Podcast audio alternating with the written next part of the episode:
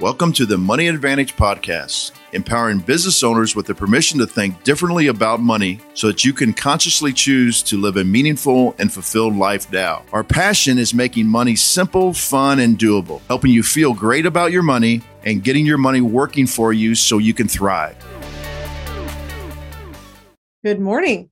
And welcome back to the Money Advantage podcast. This is Rachel Marshall and Bruce Wehner. Bruce, good morning. Good morning, Rachel. Um, I'm looking forward to talking about the golden rule. Me too. I think this is a very amazing and very exciting part of becoming your own banker. And so we're continuing on with our series, Becoming Your Own Banker, from Nelson Nash's book that he really unpacked and um, revealed to the world about this concept called infinite banking. And if you have been following us for a while, you're probably very familiar with Nelson Nash. You've probably read Becoming Your Own Banker. You've probably heard us talk about infinite banking quite a lot. But if you are brand new, this is going to be also a great treat for you. So, we're talking about infinite banking, a concept of using specially designed whole life insurance for the purpose of storing capital. You not only have a death benefit, but you also are building this cash value that you can use.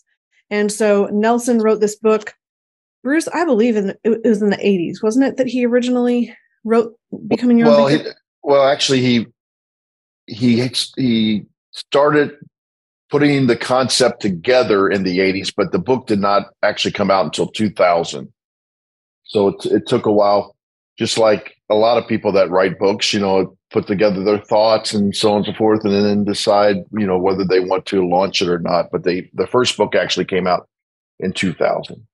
Well, don't I know that? Everything seems like it should happen much faster in the publishing world. So um, I'm in the process of getting ready to publish a book that we have moved the deadline on multiple times. And I'm thinking we're now gearing towards August. So I should just say fall. Fall of this year. So we're continuing on this series. Bruce, I think that we have been in the series for nine episodes. No, we are on episode nine today. I was looking for the number. We have done eight episodes with the beginning of this book. And now we're continuing on with part nine. This is called The Golden Rule. And again, this is Becoming Your Own Banker by R. Nelson Nash. Really the father of infinite banking. We owe so much to him just for revealing the truth of how you can use specially designed life insurance and really um, just completely improve your financial life. So we have, I don't think we need to do a a gigantic recap here. Let's dive into the golden rule. But Bruce, let's just hear your thoughts about life as we start. I really love to um, just get your thoughts at the beginning of the show. Yeah, first of all, I'd like to welcome everybody to um, the live chat um, in all our social media um, platforms. And so, if you have any questions or comments, we'd really appreciate it. You know, Rachel, I I was I was uh, contemplating a lot of things as I was preparing for this podcast. And one of the things I was contemplating was the twists, the twist and all the malformation of the concept that has happened in the last five years through social media. And then I got to self reflecting and I got to thinking that, you know, you and I probably have slipped a little bit also from the original message, and that was becoming your own banker by taking the financing or the banking level back to the you and me, you know, situation. And, you know, you get so excited when you have access to capital. And this is partly what the golden rule is talking about today access to capital, but you get excited about making more capital with it. Not actually, not actually as excited when you're recapturing the borrowing cost of it. And that was why Nelson originally set it up. And then I'm contemplating all of this yesterday and I'm contemplating it this morning when I wake up. And I'm watching the news and they're announcing that the average citizen, not adult, but the average citizen in the United States of about 330 plus million people in the United States at the time we do this podcast has $10,000 of credit card debt. The $10,000 of credit card debt currently carries an average of 24% on that particular debt. And if you amortize that out over seven years, you will actually pay more in financing costs than you would have paid in the original $10,000 that you put on the credit card. Well, isn't so that th- astounding? So, everyone stop and think here for a second. It's not a problem that we have access to debt, if you will, but the problem is that you have all this money flowing out of your control. And Bruce is saying, you just said over seven years, or was it 10?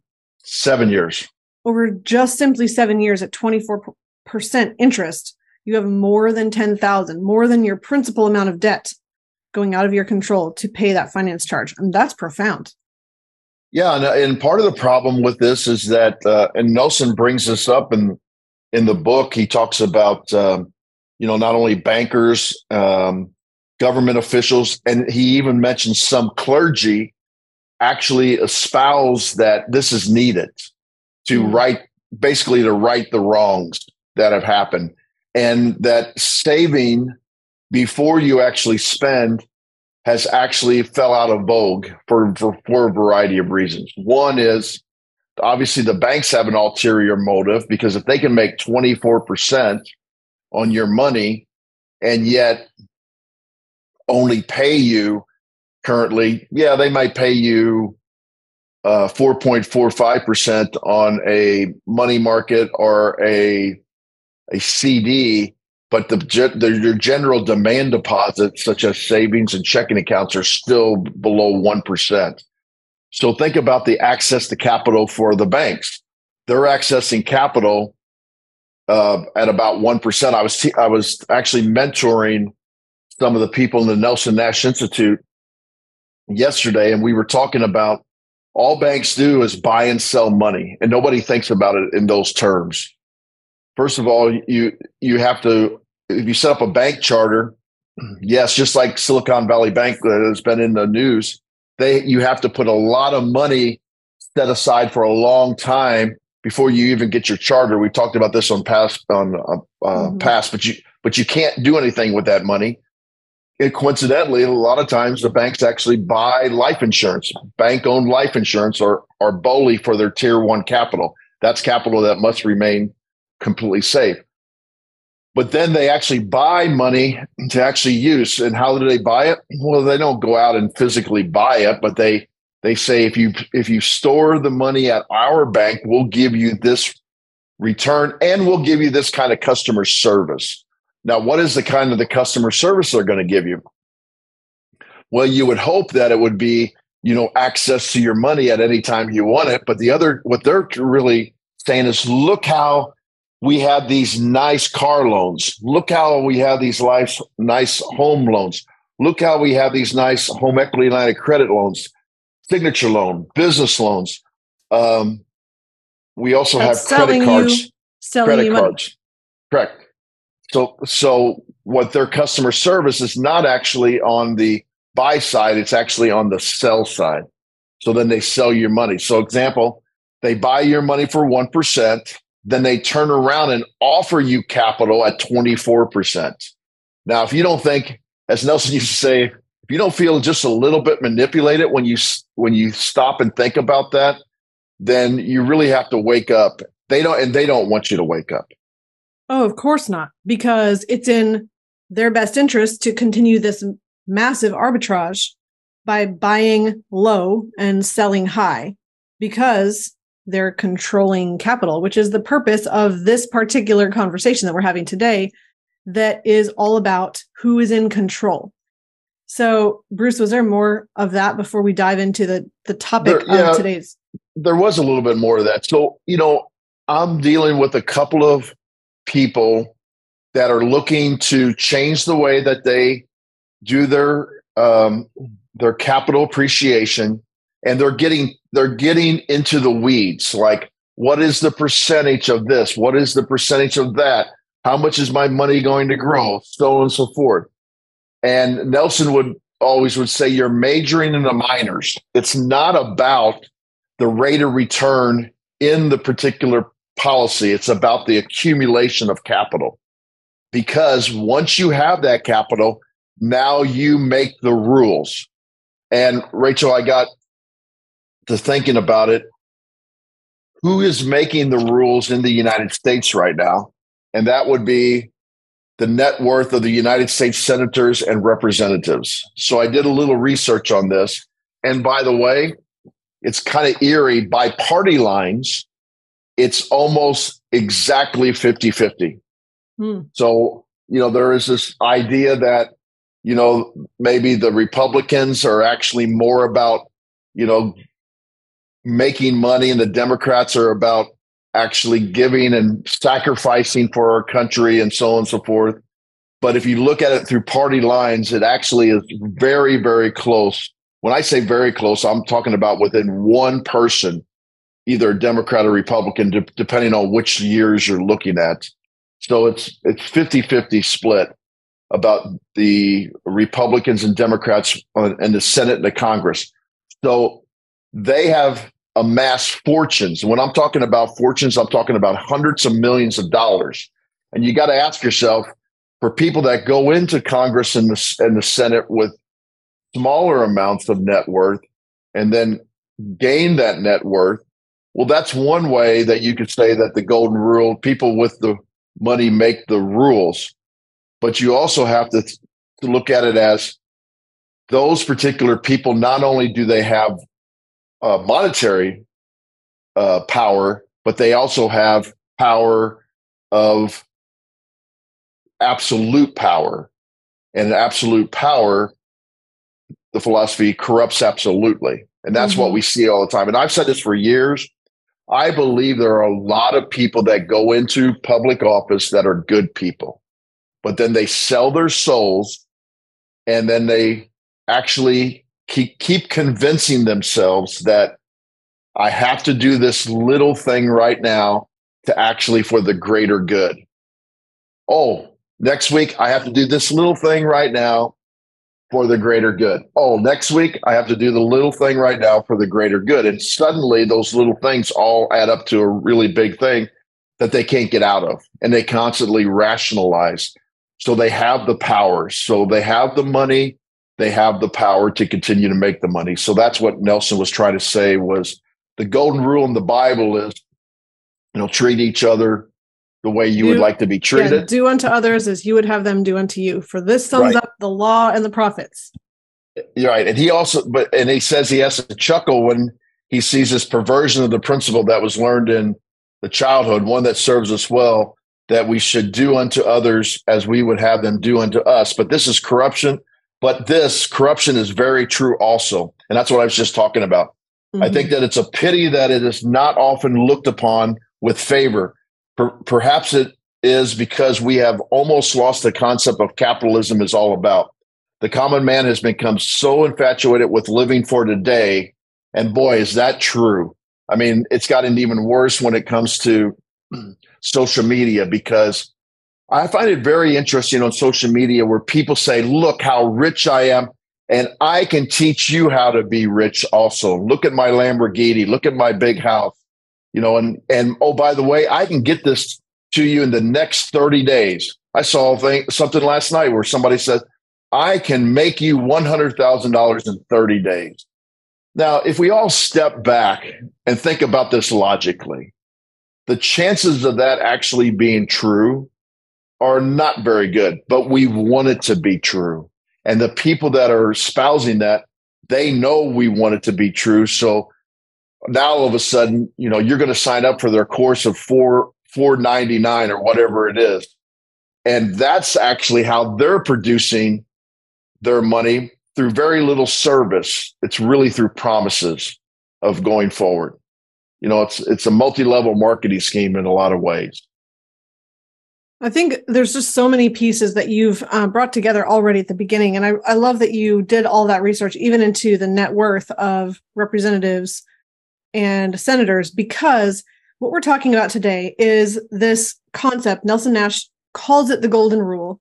And then he clarifies what he means. He doesn't mean the Sunday school um, and not even just Sunday school. It's the the thing that we learned in Sunday school. It's the thing that we carry inside of us that we know that we should always do what to others the thing that we would like to have done to us. We know that we should treat people right because we want to be treated right. He's not talking about that golden rule. He's talking about a golden rule that he says is defined as those who have the gold make the rules. And that's what he's what he's calling this corruption or perversion of the original golden rule. So what we want to do for this episode is lock into that idea of those who have the gold make the rules. He's talking about this idea that those who are in control, who have capital, are in power, they make the rules that benefit themselves best, and they make the rules that everyone else follows. Now, we don't have to be um, suckered into following these rules. It just is a natural thing that happens. And the reason that it happens is because when you have control of capital, everyone else needs that capital. And so there's so many different components of this. Bruce, you were talking about the the idea of that power concentrated in politics. It also is concentrated in the banking system, and that's where Nelson Nash was really um, driving home with this whole concept of becoming your own banker. Because here's what he he said, and I'm going to kind of recover what you mentioned earlier that um, there's that lost concept of what capitalism is all about that we've um, become so infatuated with living for today that we've had the importance of savings or created create the let me just say that again because i don't want the meaning to be lost. The importance of saving which means creating capital is a lost value. I would almost call it a lost art. We don't appreciate in our culture having capital we don't appreciate the act of saving and setting capital aside so that we have access to that capital and because we have absolved that responsibility of controlling capital, who controls it? Somebody besides us.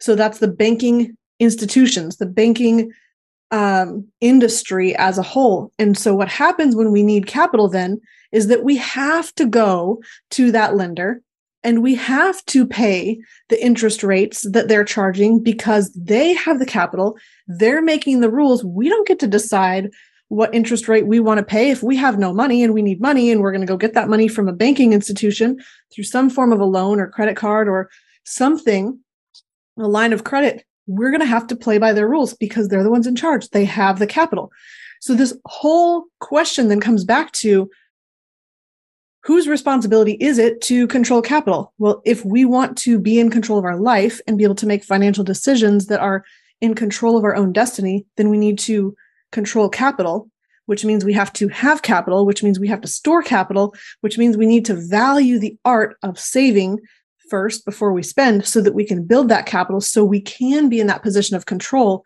and not saying, oh, I guess I've got to go to the bank. I've got to pay that 24% interest because I have no other choice.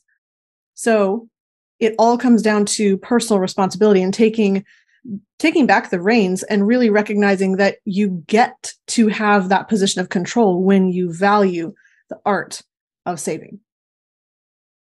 Yeah, we're bombard we're bombarded with this idea of velocity of money, and um, once again, I always I I tell all our listeners, you know, you should always be listening to anybody with a discerning ear. In other words, is what they're telling me something that I value is, is what they're telling me something that aligns with my morals and character?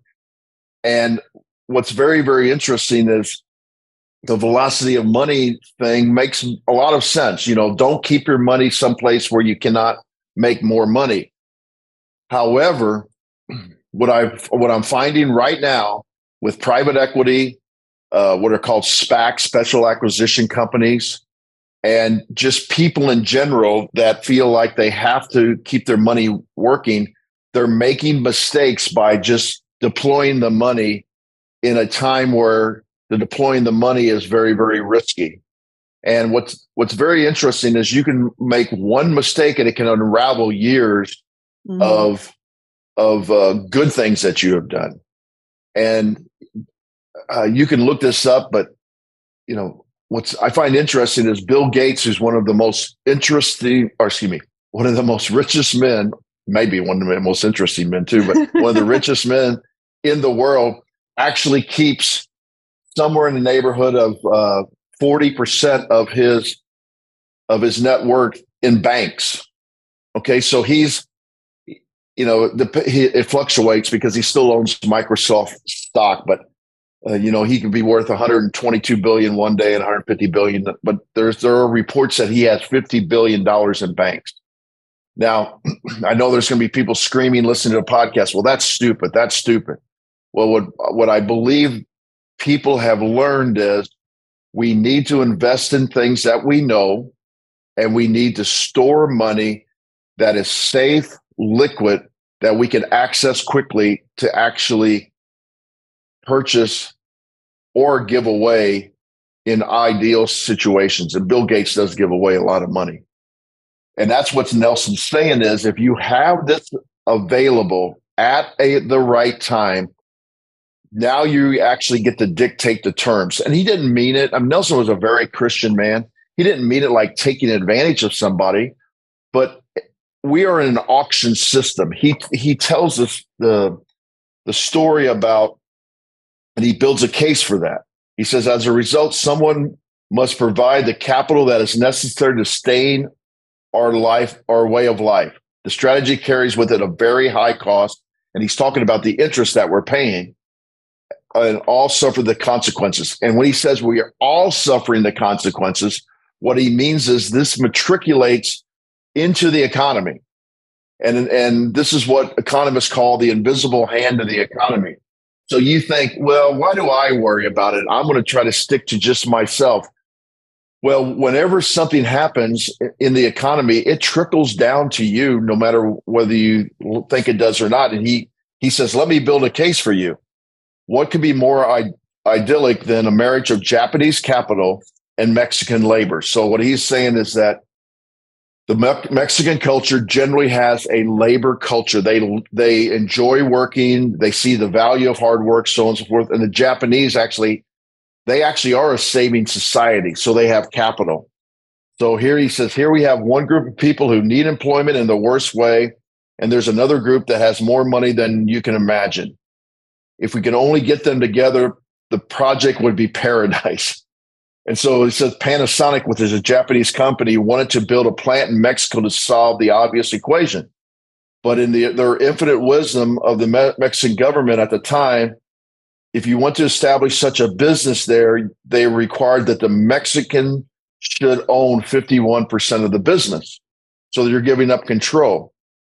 That means the Mexicans control the business. And so typical Japanese strategy runs something like this you put your money into your business, you expect that you're not going to make any money for the first five years, and then the next five years, you're going to actually make money, but you're not going to take it out of the business. You're going to just use it to expand the business. This, by the way, is the Amazon model that Amazon Amazon Amazon's been doing. Uber, these these models right now that that the current administration and frankly, even probably administrations before and after them will espouse that all these corporations are are having all this revenue, but they're not paying any taxes. One of the reasons they're not paying any taxes because they're not really showing a profit because they're taking all the profits and putting it back into the business. But yet the share price goes up for these corporations and thus the founders of the of the corporations have a very, very high net worth. So it looks like they're making money, even though they're not paying any taxes. Well, they're, they're paying taxes on if they sell something to access money, but they're also providing a lot of taxes for, for all the labor that's being used. So what happened in this situation was the Japanese said, we don't want to do this anymore. So they pulled out of Mexico and now the Mexicans uh, don't have any more well, Bruce, there was a um, piece. Job, there, was a, there was a key piece about that where the Japanese had this idea of let's put the capital in for five years, let's then reinvest it for another five years. But the Mexican frame of mind was let's we they demanded a bonus at the very start, so they wanted to be be paid right away. There was a mismatch oh, of right. ideals. That's right. In terms of the financial goal, where the Mexican perspective was we have to take the profits right away, and the Japanese were saying, no, we need to reinvest this so that we can profit later on. So I think that was the the main distinction why why they had to pull out. Correct, and and to to uh, pull this as an analogous to infinite banking, this is where everybody's getting stuck with this idea: is oh, I got to see more of my rate of return. I have to have capital right now, mm-hmm. and we have been telling people the dangers of doing that, the dangers of having a skinny base policy with a lot of PUAs. You access that capital, you go deploy that capital. You obviously are not going to be able to return that capital in a short period of time because if you were going to be able to, you you wouldn't even you wouldn't even start an infinite banking uh, concept policy. You would just buy it without doing it because then you're going to get all your capital back right away. So why would you do this situation where you're getting uh, a lack of liquidity? But the lack of liquidity is actually good. Matter of fact, right now we're at the point where we're trying to, our government's trying to figure out about the debt ceiling situation. Oh, yes. And and if the debt ceiling does not get solved, the stock market is going to crash. Well, many of my clients have called me and are worried about that. And they say, is that going to affect my portfolio? And I say, first of all, you have a, a lot of capital in guaranteed positions. We like that whole life insurance, annuities. We also have a lot of capital with our clients in alternative investments that are not liquid. W- without, when you have something that's not liquid, it's not affected by public emotion because you cannot sell it like you can in the public markets. And so taking emotion out of it by actually building a policy that you have to delay gratification, just like the Japanese were trying to delay gratification, mm-hmm. is actually a good thing for building capital into the future. What's so interesting about this is that infinite banking is meant to be a long term play. It really is not meant to be something that will supercharge your money tomorrow and make you richer tomorrow so that you can I mean, there's a lot of benefit of using infinite banking and there is benefit immediately. So don't don't mishear what I'm saying. Yes, you can earn a return in two places at the same time. Yes, you can put your money into the policy. You can also borrow against it. However, the problem is when you're trying to run the policy as hard as possible and deploy all of your capital immediately, you're still stuck in the mindset over here of saying, I have to have all my money out working somewhere the the real focal point that we're trying to change and shift from I have to deploy my capital. Instead of that we want to say the value is on holding capital. Because when you hold capital you're in a position of control. And so I'm going to come back to two things. One you mentioned with Bill Gates. So the idea of holding 40% of the capital in the bank. Well there's two distinctions here. One Bruce when you first said you might be mad saying why are you doing that? The first idea would be somebody might be saying, well, why are you not deploying more capital over here? Why are you saving it all? You shouldn't be holding on to cash. You should be deploying it. Don't you know that money can work harder for you if you deploy that capital? And so that's stuck in this paradigm of saying, I need to send all my money out and it needs to be earning a return for me. And that's the only goal of my money that I'm not spending is earn a return, earn a return, get it as high as possible. The other side of that is saying, how do I value saving? How do I have capital that's accessible to me? Nelson Nash says it this way. He said, when you have large amounts of cash on hand, all sorts of opportunities appear. He said, opportunity seeks liquidity. What does that mean? Okay. If I'm over here in this paradigm of saying I have to deploy everything immediately, what's going to actually happen is that you'll have no capital that you're holding because all of it's deployed. And you're going to immediately seek the next investment and put your money out to work maybe not at the ideal time, maybe not with the best investment strategy, maybe not at the best deal, and all of your money is deployed. So when that best deal does come along, who's going to get to take advantage of that? The person who has their capital sitting, waiting to strategically deploy when the best opportunities arise. So it's a value shift.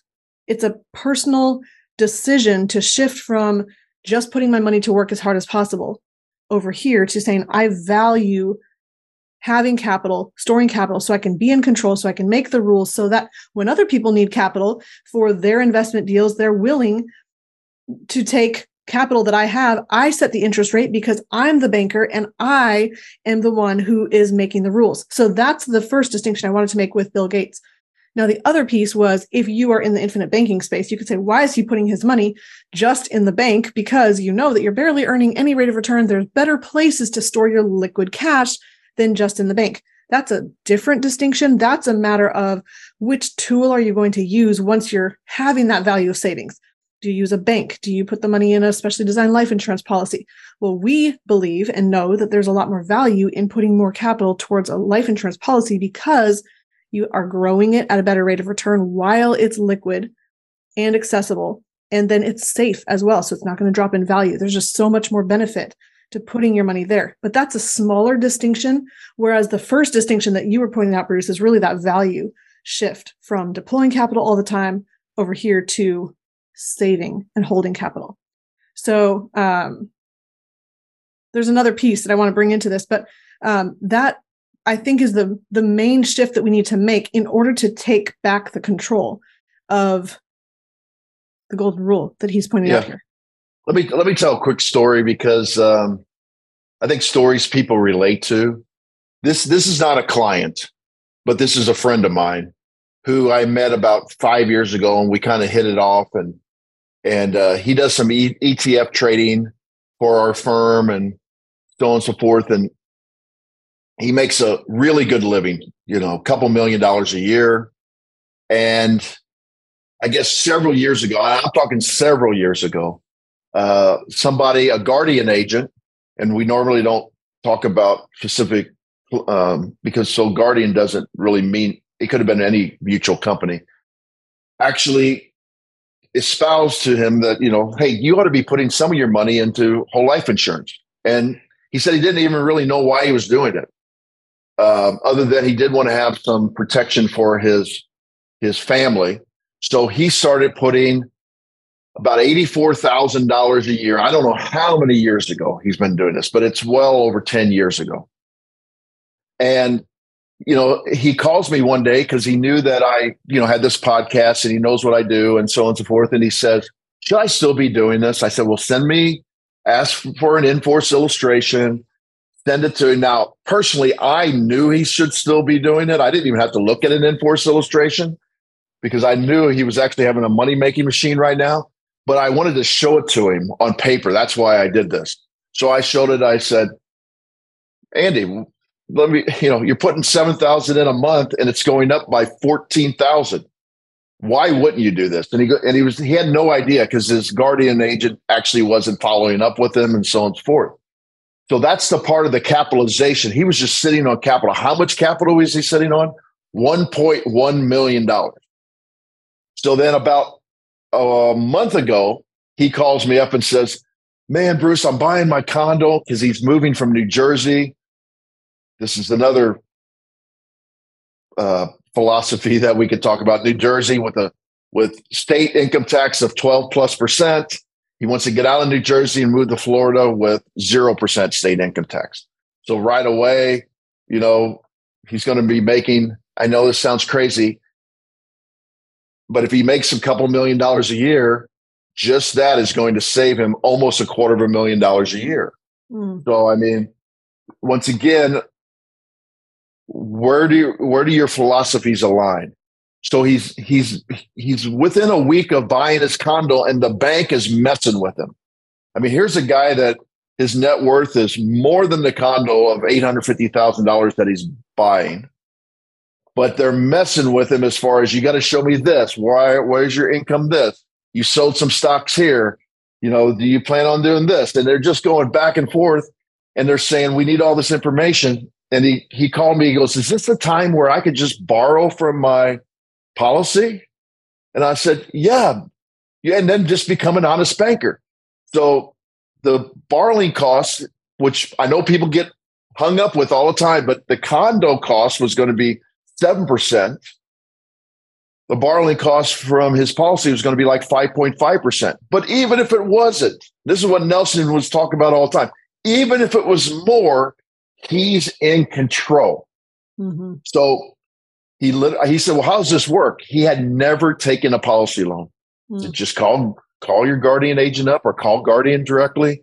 All you have to do is sign a, sign a piece of paper, give them your direct deposit information, your bank. They'll directly deposit in there, and you just write a check to the to the uh, um, the company that the title company to to buy it. And he well, did I it. bet he was so surprised was at so how ex- simple the process was. Oh, he was he was he closed it. He was so excited. He called me back. He goes, I can't believe how great this worked. He goes, I feel so great about this. And and that is the control that you have because you establish capital. Now, in this case, yes, he's he's saving about a point and a half on interest in that situation. So he also has a monetary gain on this, but the relaxation of actually having the capital and now, if he would have had, if he would have known this before, he may have even been able to negotiate a lower cost for the condominium because mm-hmm. he could have he could have said, "Hey, I can close in seven days, or I can close in ten days. I don't have to get a mortgage, which takes thirty to forty-five days in a lot of cases." So they may have said, "I don't know," but they could have said, "Oh yeah, instead of eight fifty, because you can close, we'll do eight twenty or eight thirty, whatever the number is." So that's a return on your investment also that people Oh, often forget about.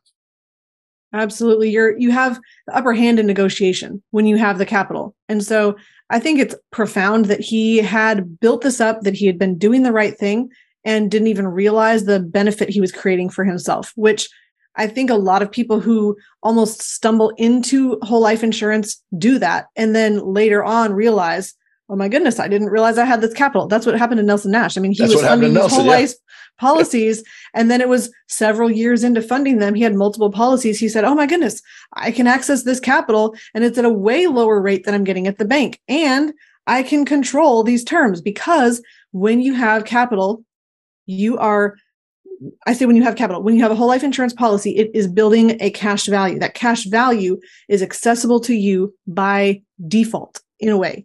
You have access to borrow against that capital up to the amount of cash value available just because you're a policy owner. And that does not mean that you you don't have to go through any criteria or hoops or qualification process.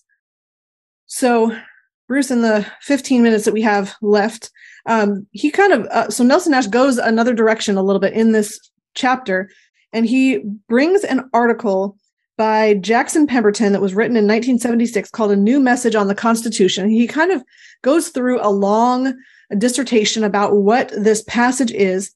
And he basically what was happening is Pemberton, this guy wrote as if he was one of the founding fathers, that he was involved in the co- construction of the Constitution and is pointing out where successive generations had gone astray. So realize 1976 he's clearly not one of the founding fathers but he's writing as if he were one of them 200 years back to when the constitution was actually written and he's saying here's what could happen and what could go wrong and really there's a really long quote but the majority of it really focuses in um, on the very first sentence that's listed out in the book here he said but in spite of all our careful effort we knew that it was not sufficient to merely launch the ship of state correctly it needed to be tended by an alert informed, and jealous citizenry. Then he said, But history, like nature, travels in cycles. Both liberty and oppression contain the seeds of their own destruction. And then he said, Our success has brought the security which put you to sleep. He's saying that the most important thing is that if we are going to have a free capitalistic society where people are free to trade and do business in a productive way, and where each person is going to be in a position of control, you have to have a alert, informed, jealous citizenry. What this means is that we can't abdicate the responsibility for things like holding capital. Because when we do, we give that up to somebody else and then we are not staying alert and informed. We're allowing ourselves to be lulled to sleep by policies that sound really good that promise us a lot of things and then pretty soon we are dependent on the government. We need them. We need our money to be taken from us in the form of taxes so that they can provide all these things for us that we will then enjoy. And we're giving up that responsibility by not staying alert and informed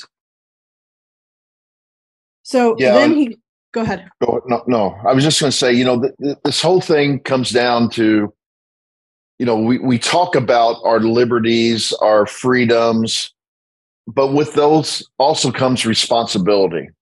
Tremendous. And and that is the thing that Nelson he used to always Nelson tried not to take a social security check, you know, because he said he didn't want to be involved, but apparently there's no way not to take it, which he thought was just absolutely crazy. Um, but what's interesting is, is that with that responsibility, there you're going to co- go through trials and tribulations in your life. So then the people that are in in charge, Congress, the president, they are they then start making promises to you, but those promises come with uh, consequences.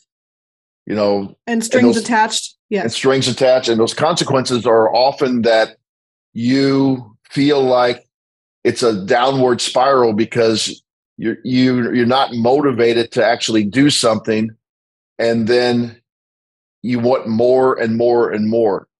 Very recently, we've had within the last 18 months a federally mandated $15 per hour uh, minimum wage. And then inflation hit.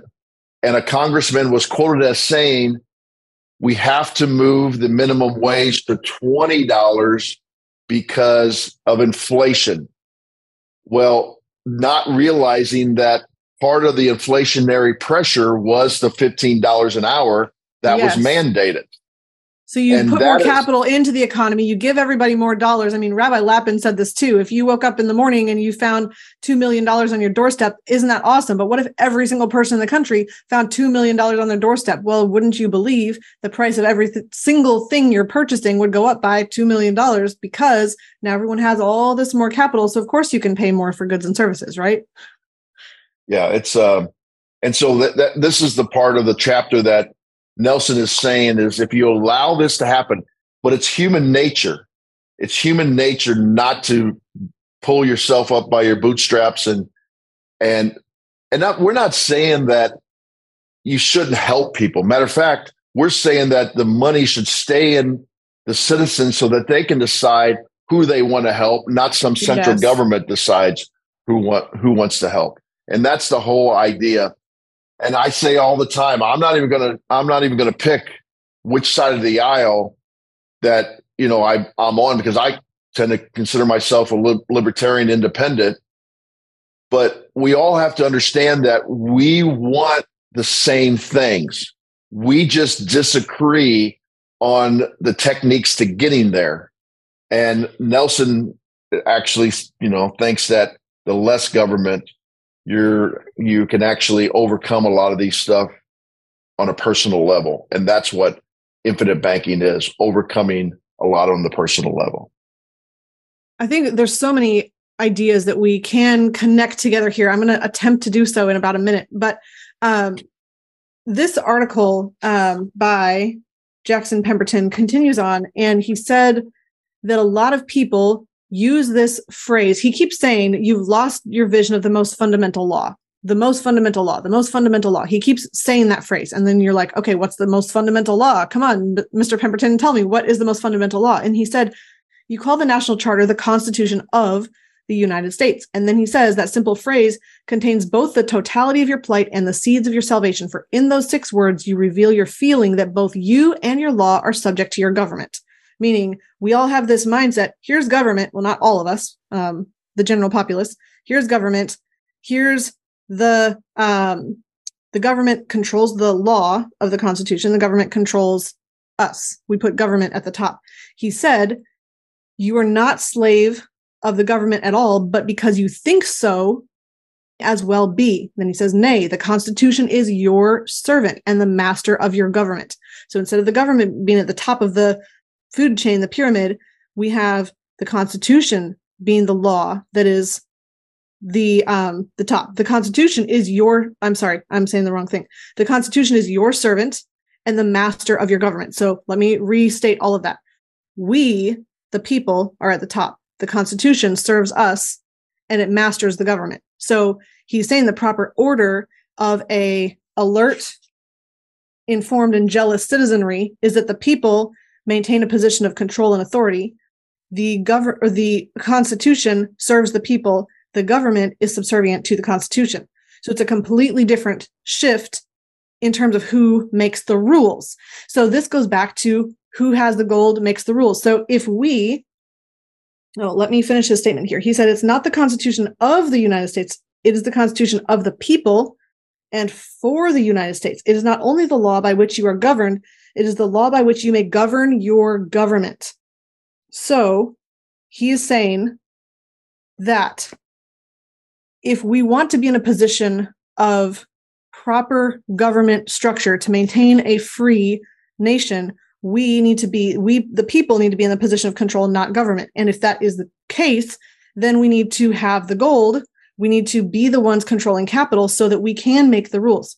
So what he said, uh, so then Nelson Nash goes on to say here, he brings out Shakespeare, and um, there's a line that says, "All the world is a stage, and the people are actors thereon."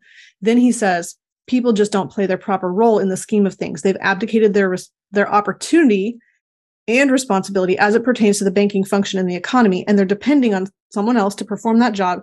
And the character in the play is making the most money. So these ideas are all combined. The idea of who's in power is also the same idea of who controls capital. And if we don't like the government taking over the power that we are supposed to be standing in as the people, then we need to change our financial paradigm from giving up control and letting somebody else be the one who controls capital to truly valuing savings and controlling capital so that we have gold in our control. He uses the term gold, but it's it means do you have capital in your hand that you control? And then uh, towards the very bottom he mentions you will always be at the mercy of the ones who have the gold. He brings out Atlas Shrugged, which I happen to love that book. Um, there was just so much that was very powerful in in terms of the book and i just want to highlight one thing it brought out this concept that if you focus on fairness and equality and money being given according to need the end of that is destruction destruction of people destruction of relationships destruction of a complete an entire society destruction of the will to work destruction of um, the value of valuing other human beings. The opposite, though, showed up as true in Ayn Rand's book, and it was that capitalism, a free market, taking responsibility for yourself and your life, that led to freedom, to thriving, to being able to have collaborative, healthy relationships where you value somebody and they value you. You're both doing your best work, you're self actualizing, you're in a position of truly partnering in a way that's productive and profitable for not only yourself, but also the rest of society. And all of that comes back to, I mean, there's a, a mindset that is about how you value yourself, how you value capital, how you value creating capital. And then it also comes down to um, being able to be in a position of control. So there's so much about successful thinking that's not on the side of giving up responsibility, giving up capital, letting the banking institution be the one that has all the capital that we have to go to and be at their mercy, fill out all the applications, prove everything to them, sign our life away and our interest away and pay that interest. Instead, Nelson is saying this whole uh, paradigm shift can happen if we value savings first, because then we can be in a position of control. Yeah, and my final thoughts on all this is Nelson used to say, you know, if you think about having to try to change the philosophy of the government, the clergy, the local teachers union, all these things, then you're going to have, be in a state of despair. But if you can take the banking down to the you and me level and just change it in your life, you you're going to suddenly get a feeling of control, and with that sudden feeling of control, comes a freedom uh, that you're you've never experienced before. And uh, I've said this before in the podcast, and I think it's analogous to this: is if you don't believe that being in control um, is liberating then cancel your car insurance and drive your car across the city and and feel that angst. And that is what's like not having capital not having capital to you know pay normal bills not having capital to pay things that come up and then not having capital to actually take advantage of a situation. It's the same kind of angst that you feel because you're out of control of the situation. And so my final thought for today is infinite banking is not about the numbers. It's it's about a way of life. It's about a philosophy that you're going to live your life a certain way. And that is the problem that the social media outlets the tiktoks and the instagram have totally gotten wrong with this in the last five years they're they're basically turning it into every other type of investment instead of a savings program and this is the, the thing that we want to get the message out to get back to the basics, just like you would in anything in your life. You know, Bruce, that's because so many people are aware of the felt need that they have right now. And often that felt need is what marketers and mm-hmm. any advertising addresses. If you are hungry, by golly, will you certainly need that item that is at the checkout lane because you need to eat right now. And that's going to be total junk food, candy bars, full of sugar, bad fats. And are we going to grab that? Yes, because we're hungry and we have that immediate need. But if we're thinking really about the long term and not the short term, we're going to probably have planned a little bit better, know what meals we're going to be creating. We're going to have something nutritious that's a well balanced meal that we didn't just wait till the last minute to run in the store and grab something. Instead, we shopped intentionally. We grabbed those ingredients. We thought long term about the health that we wanted to create for our family. Maybe we didn't even go to the grocery store because we found something online that was more beneficial to our health. And so this is all about long term thinking. I mean, all of it comes over to this new paradigm, this new philosophy of having a way of savings, controlling capital. But it, it's this long term thinking. It is thinking for not just that immediate need that we have right now, that immediate craving that we can satisfy with a quick fix. That's that quick rate of return. That's that I got to deploy this capital. I've got to feel that um, that you know excitement of investing and getting something back right away. It's instead this long term thinking about how do I control not only my future but the future destiny of my children, my grandchildren. How do I put them in a better position where they also control capital. And Bruce, you're talking about the car and taking away the car insurance. I'm like, just put some black ice under you. That feeling of being out of control, that's terrible and terrifying. And if anyone, I mean, I'm just thinking of driving a car and being out of control. As soon as the the road underneath you gives way and you are going sideways and you meant to be going forward or you're you're accelerating and you meant to be stopping, that's not a position of being out of control that anyone wants to be in. And that comes back to Warren Buffett as well, saying to the number one rule is to never lose money. The number two is to look back at number one. So, um, infinite banking allows you to to do this very powerfully, to be in a position of control, and it is that mindset shift. So, thank you for being with us on the show.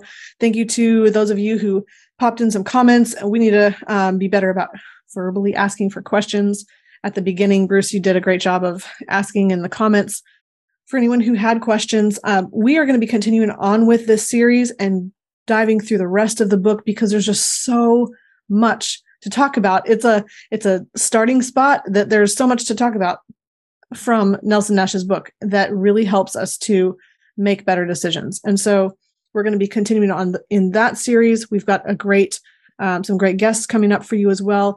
And if you ever have questions about money, about infinite banking, about financial mindset, anything, please go ahead and put those into either the comment section of wherever you're watching this show. You can also email them to us at hello at themoneyadvantage.com. We'd love to answer your questions live on the show. Sometimes we have even had questions that we've dedicated an entire episode towards because they're so comprehensive and would be so beneficial for so many people. So um, we just love to be able to have that dialogue back and forth. And if you're ready to take the next steps to move forward with infinite banking yourself, you can reach out to our team at themoneyadvantage.com. There's a button on the front page where you can click to schedule an appointment and just really start the conversation. Find out here's what I'm thinking of doing. Here's my goals. Here's what I have to work with. Here's where I'm wanting to end up. How can this work for me? What's the wise way to fund a policy? What's the best way to structure a policy? And how do I get into that position of valuing savings, having that savings, and being in a position that I'm controlling my financial destiny? So we'd love to have that conversation with you. And chances are, if you are interested in this conversation, you're already making great strides towards being an excellent, um, having excellent self discipline in the area of savings. And so we love to be able to see that. Thank you so much for being with us today. Thanks, Bruce, for just bringing so much enlightenment and wisdom to the show, as always. And in closing, please remember success leaves clues. So model the successful few, not the crowd, and build a life and business you love. We'll see you next time. Discover the secret of how to earn a return on the same money in two places at the same time so that you can strengthen your investment returns. We've created a free guide for you that explains the top three things every investor needs their privatized banking system to do. Go to themoneyadvantage.com slash banking, put in your name and primary email address, click the send my free guide button right now, and we'll see you on the inside. Thank you for listening to the Money Advantage podcast. Today's show notes and resources are available for you on themoneyadvantage.com. If you like this episode, make sure you subscribe and leave a review. If you have any questions or desire to speak with a qualified financial professional after listening to today's podcast, we encourage you to reach out to us at hello at themoneyadvantage.com or check us out at themoneyadvantage.com. The opinions and views expressed here are for informational purposes only. This material is educational in nature and should not be deemed as a solicitation of any specific product or service. All investments involve risk and a potential loss of principal. Kalos Capital Incorporated nor Kalos Management Incorporated offer tax or legal advice. Please consult with a tax advisor or attorney for advice regarding the impact on your portfolio. Securities offered through Kalos Capital Incorporated member FINRA, SIPC, MSRB, and investment advisory services offered through Kalos Management Incorporated, and registered investment advisor, both located at 11525 Parkwood Circle, Alpharetta, Georgia. E3 Consultants Group is not an affiliate or subsidiary of Kalos Capital Incorporated or Kalos Management Incorporated.